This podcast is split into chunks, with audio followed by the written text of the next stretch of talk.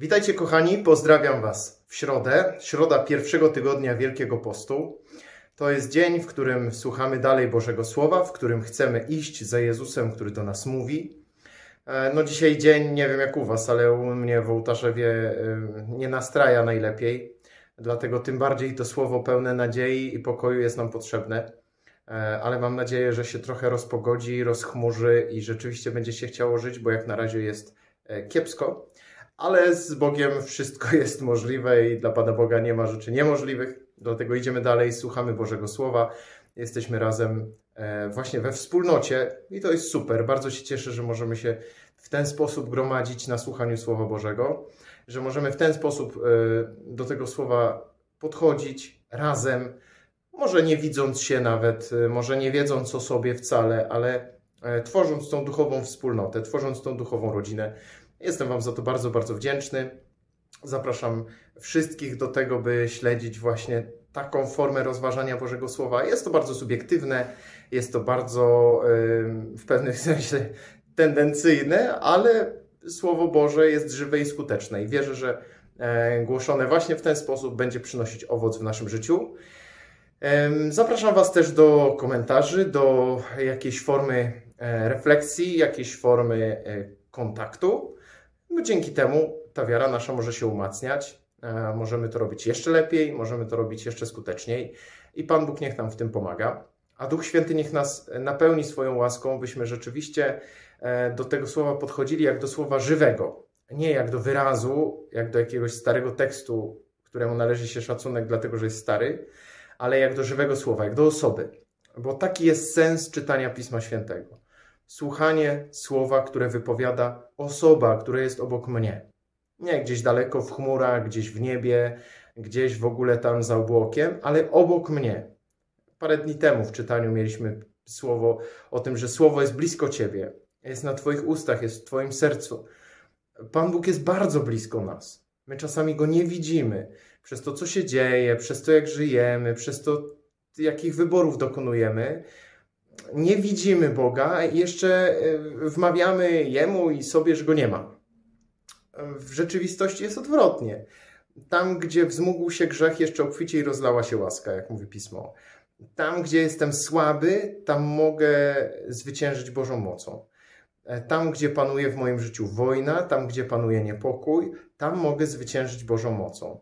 No i to nas trzyma przy Chrystusie. Nie to, co mam, nie atrakcyjność, tego, co mam przy nim. Nie jakiś chwyt marketingowy, który Bóg zastosował po to, żeby opłacało mi się z nim być. Nie, to jest bez sensu, to jest interesowne. Myślę, że nikt z nas nie chciałby być w takiej relacji, żeby ktoś był przy mnie dlatego, że mu się to opłaca. To jest bez sensu. Jesteśmy przy Bogu dlatego, że wierzymy, że On daje pokój. Jesteśmy przy Bogu dlatego, że wierzymy, że On jest większy, że On panuje nad wszystkim i po prostu nas kocha, wybrał nas. Jest blisko więc i my chcemy być blisko Niego.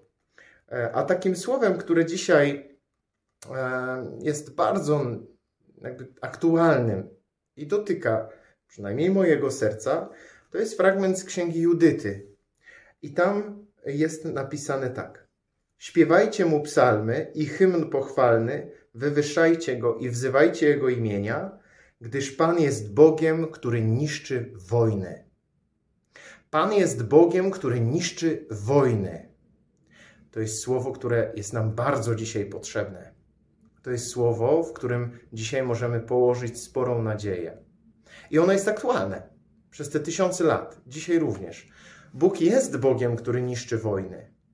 Co prawda, myśli inaczej niż my i ma swoje drogi, i o tym trzeba, kochani, pamiętać, bo my możemy się spodziewać szybkiego efektu. Możemy traktować Pana Boga jak maszynę do napojów, jak bankomat. Podchodzę, robię coś i mam z tego jakiś wymierny skutek, jakąś wymierną korzyść. Bóg tak nie działa. My tak nie działamy, a co dopiero Pan Bóg. Y, Bóg myśli inaczej. Niszczy wojny, które oddalają nas od siebie nawzajem, które oddalają nas od Niego, które panują w nas, kiedy zwrócimy się do Niego. I to jest ważny punkt tego słowa. Pan Bóg nie wepchnie się w nasze życie nieproszony. Pan Bóg nie wepchnie się w życie społeczeństwa, narodu nieproszony. On rządzi nad światem. On panuje nad światem, to jest oczywiste, bo go stworzył, ale dał nam wolną wolę, dał nam rozum, którym mam się posługiwać, żeby wiedzieć, co jest dobre. Dał mi sumienie. I ja mogę Bogu powiedzieć: Nie, nie chcecie, nie potrzebujecie, do niczego nie jesteś mi potrzebny.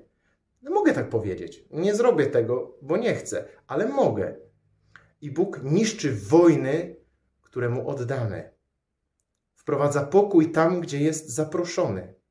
Nie wepchnie się w życie na siłę.